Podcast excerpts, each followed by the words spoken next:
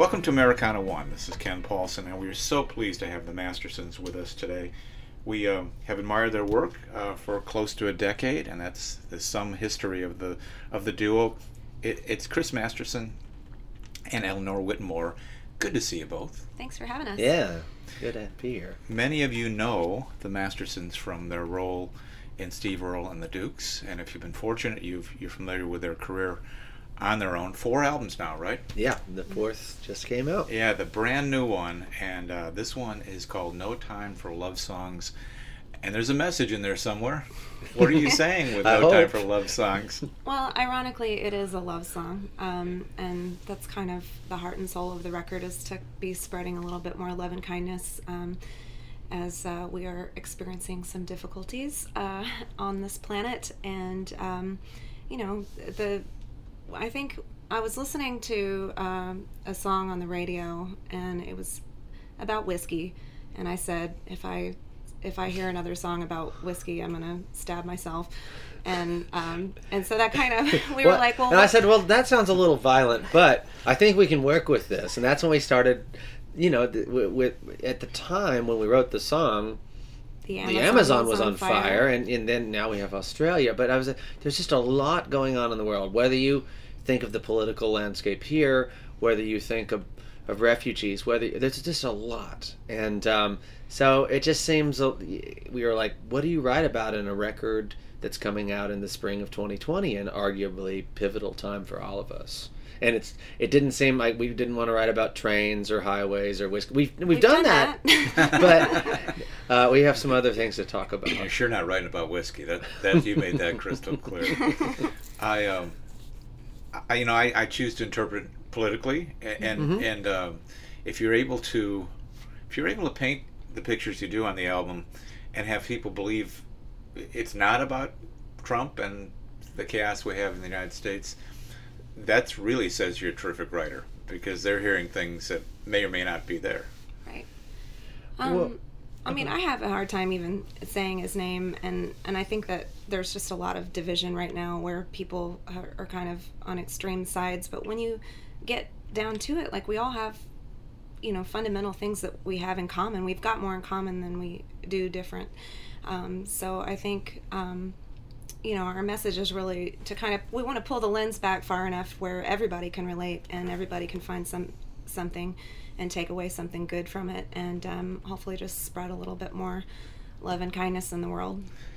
Here's the title track from the new album, "No Time for Love Songs."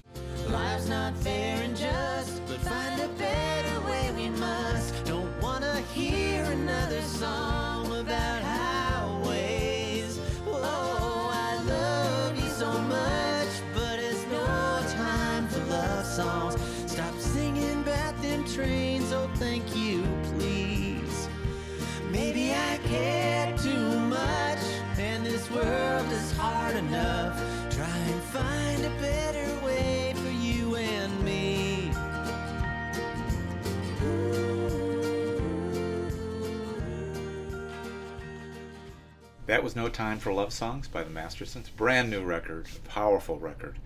Uh, you got uh, Shooter Jennings on board producing this one. Yeah. We do. Um, we uh, we met Shooter, um, I guess, more than a about a decade ago um, uh, in New York, and he was making um, uh, what turned into two albums, uh, Family Man and The Other Life.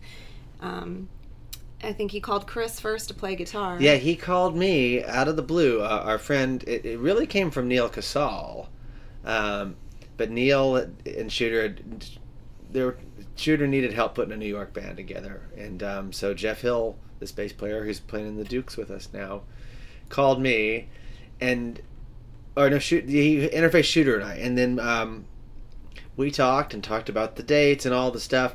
And as we were getting ready to jump off the call, Shooter says, "Now I just need to find a fiddle player." And I was like, "Oh, hang on!" And I passed the phone over to Eleanor, and that started, a, you know, a friendship and a, a collaborative um, relationship. We made two records with him then, and We never got to tour either of the records because we started working with Steve Earle um, at that time. And uh, Shooter called us for some stuff over the years, and we just were always on the road and too busy. And then, um, you know, about a year ago, um, a little over a year ago, he called us uh, to help make the Tanya Tucker record with uh, Brandi Carlile, and um, and so that's how we kind of reunited and got the idea to have him on this project. That uh, let's talk about the Tanya Tucker record for a minute, because because it's awesome. and, and and what is the likelihood that Tanya would have uh, the, the Grammy-winning album? And We're so excited. That's a that's. Uh, were you surprised when you got into the studio and heard the material and?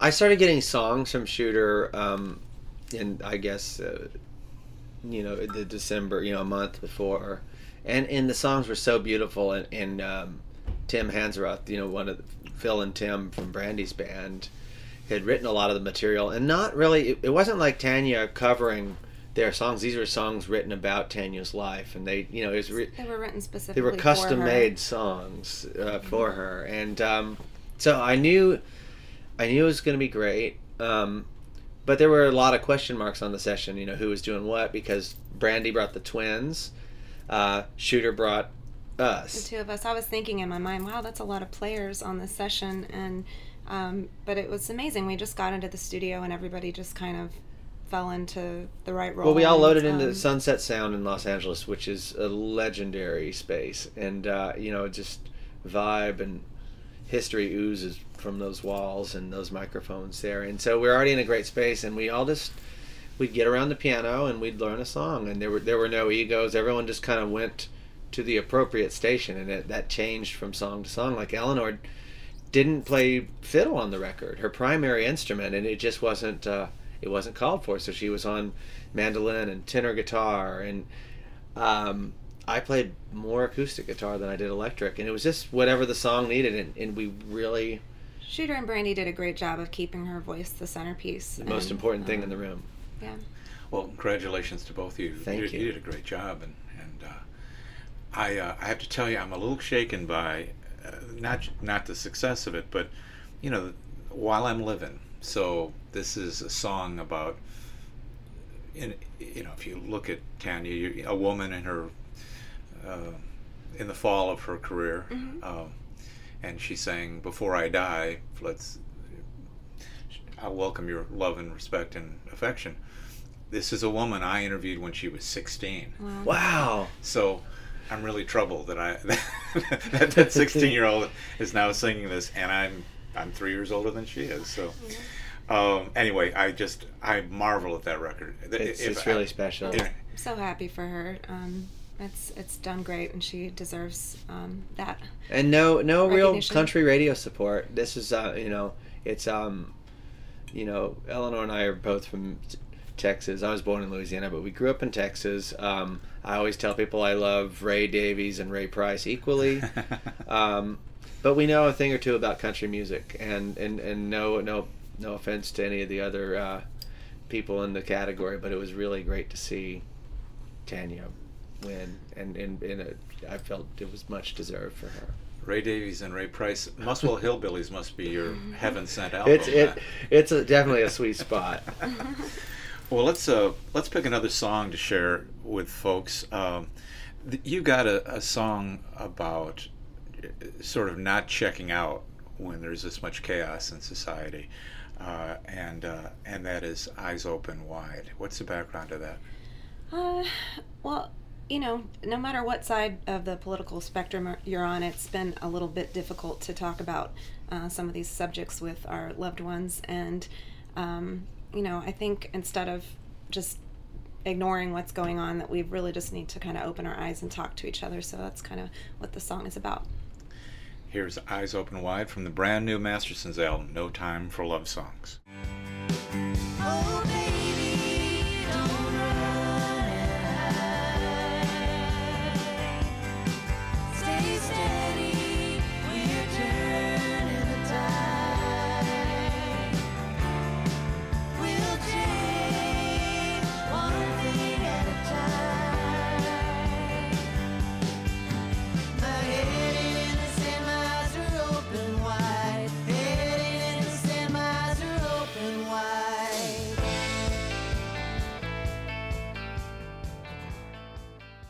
Eyes Open Wide, a song about being president and present. Yeah, not president.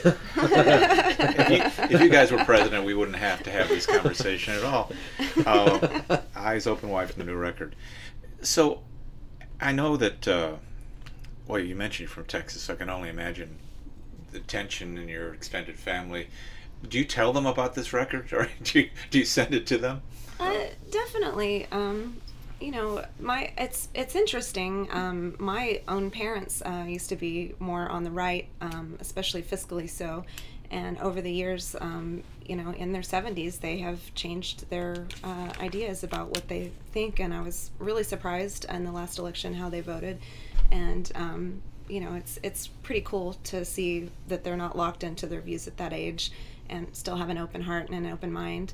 Um, we've definitely gotten into a lot of conversations with Chris's mom. Um, and but I think you know she I think the song she's proud of us and she uh, she likes our music and um, you know she's a good litmus test I guess. It also comes down to you know there's a saying would you rather be right or would you rather have friends and um, you know when we get into these arguments with people and it's it's almost it's a new phenomenon in a way you know that came with um, you know social media where people get online and type things into a computer that you would never say if you were looking into some someone in the eye. Right. and you know people you know we yeah we both grew up in the south but people used to go vote. They'd go behind a curtain they'd vote and they would come out and they'd still be a son or a daughter or a sister or a brother and a part of their community. And now we have people we all sit there and we draw these lines in the sand and we share articles that resonate with our beliefs you know clicktivism and it's and There's it's an extreme polarization that has um,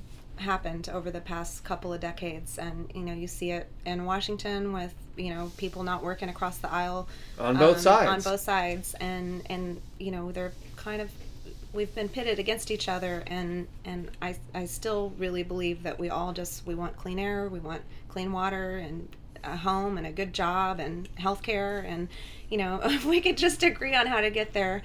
Um, I hope we can figure this out. I, I do think, uh, I believe um, in positivity and that um, there's a lot of possibility in what we can do as humans on this planet. you know, your comments uh, evoke a conversation I had uh, just last night with somebody at a show. We were killing time waiting for the band to come up, and he was from Kentucky. And I just jokingly said, "Can you explain the politics of Kentucky to me?" You know, uh, and and he he he basically said, "I'm a conservative Republican, and I hate Trump." Right? Right. And then what you just said about the environment, about uh, fiscal responsibility, I said, Here, here's what I believe.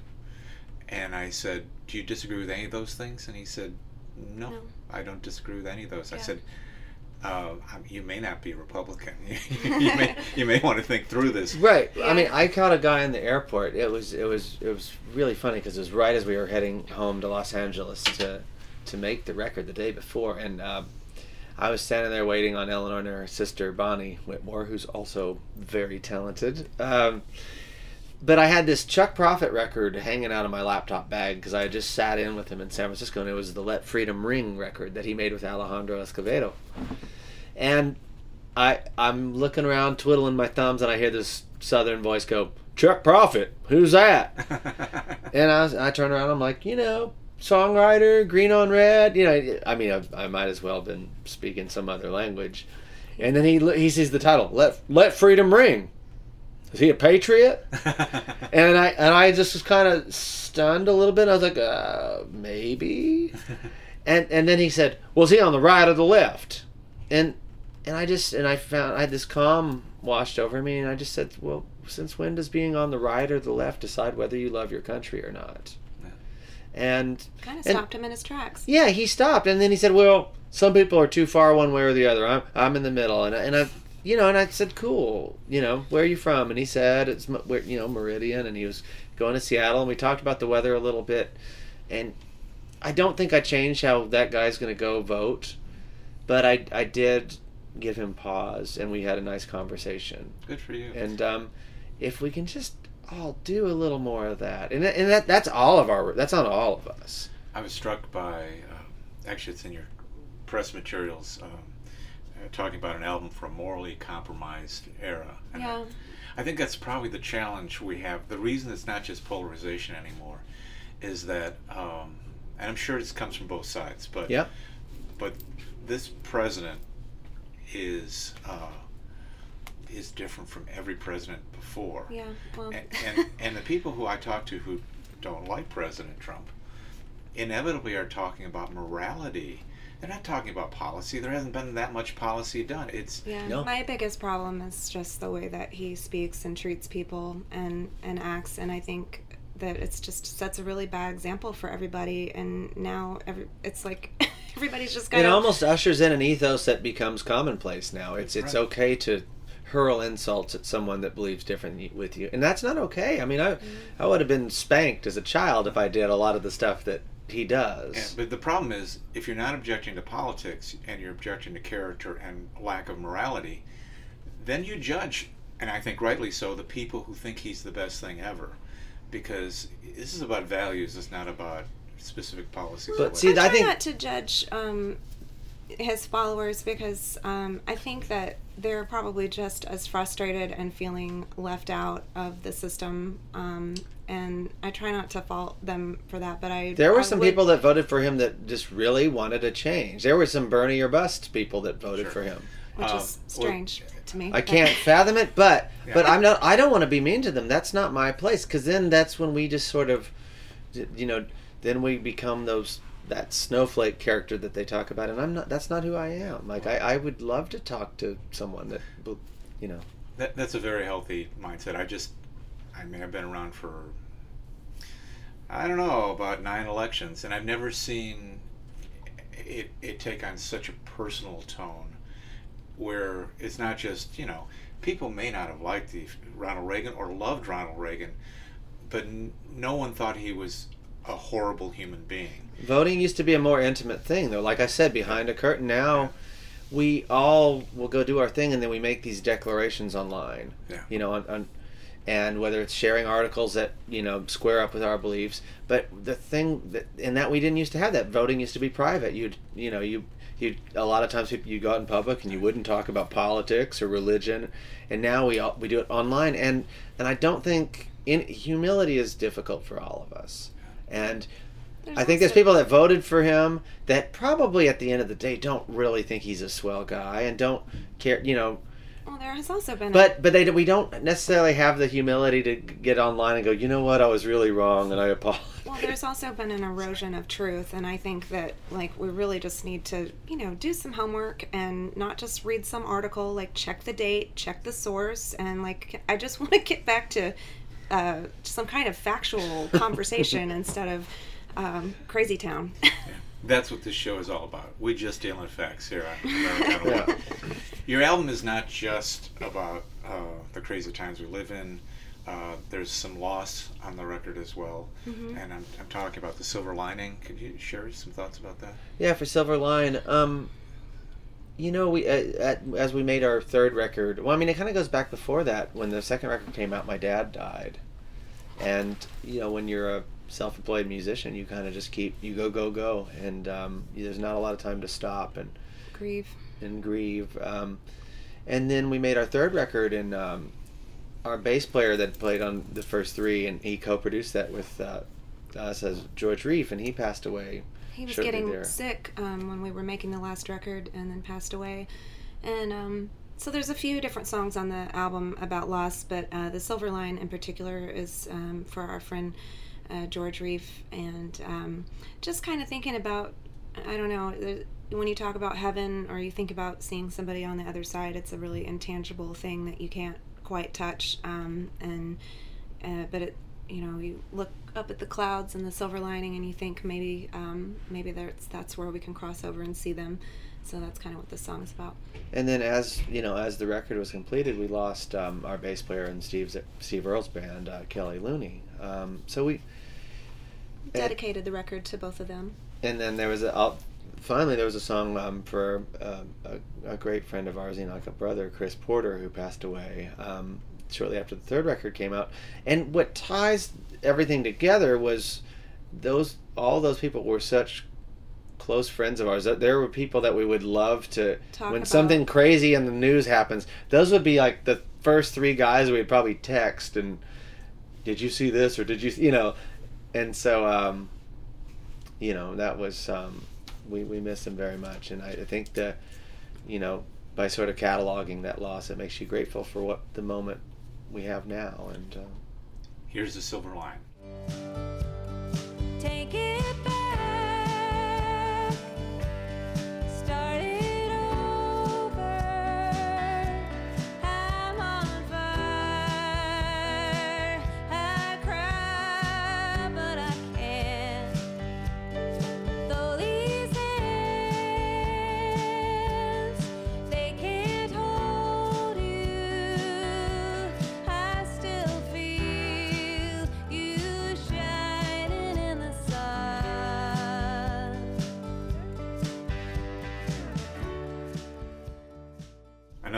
New song from No Time for Love Songs from the Mastersons. Is a is the beginning of every new album like a new adventure? Uh, Is there or is there just a continuity where we like the last one a lot? Let's make it twelve percent better. Uh, it's definitely a new adventure. Um, I don't know. You kind of have a tendency to orphan your other records. You're pretty excited about the new songs and having something new to play for people, and um, that's kind of what we're focused on talking about, I guess, is the new record. But um, Yeah, I think you tend to like, um, like she said, you orphan it. I mean, you tend to go, you know, uh, like Good Luck Charm was a really sort of loud and jangly record. So the next for Transient Lullaby, we said we're going to play quieter and make the microphones come to us.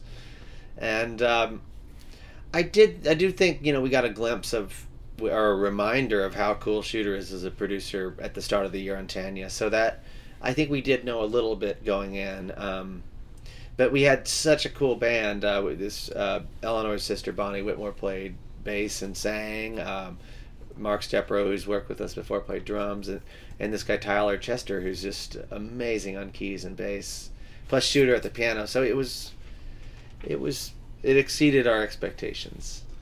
Well, we're uh, quickly running out of time, and I want to make sure people hear as much of this album as possible. Uh, and and I think uh, maybe "So Impossible" would that be the best track to close with? I think so. Sure. It was actually a first take. Oh wow! And uh, is there background to it? Uh, well, it was basically a letter uh, to our country uh, in these difficult times. Um, but it could also be uh, about a difficult relationship. Um, so if uh, that makes you feel more comfortable, then you can think about that. So Impossible from the Mastersons. So good to see you both. Thank you for having Thanks us. for having us. Thank you for being on Americana One. This is Ken Paulson. Please join us again next week.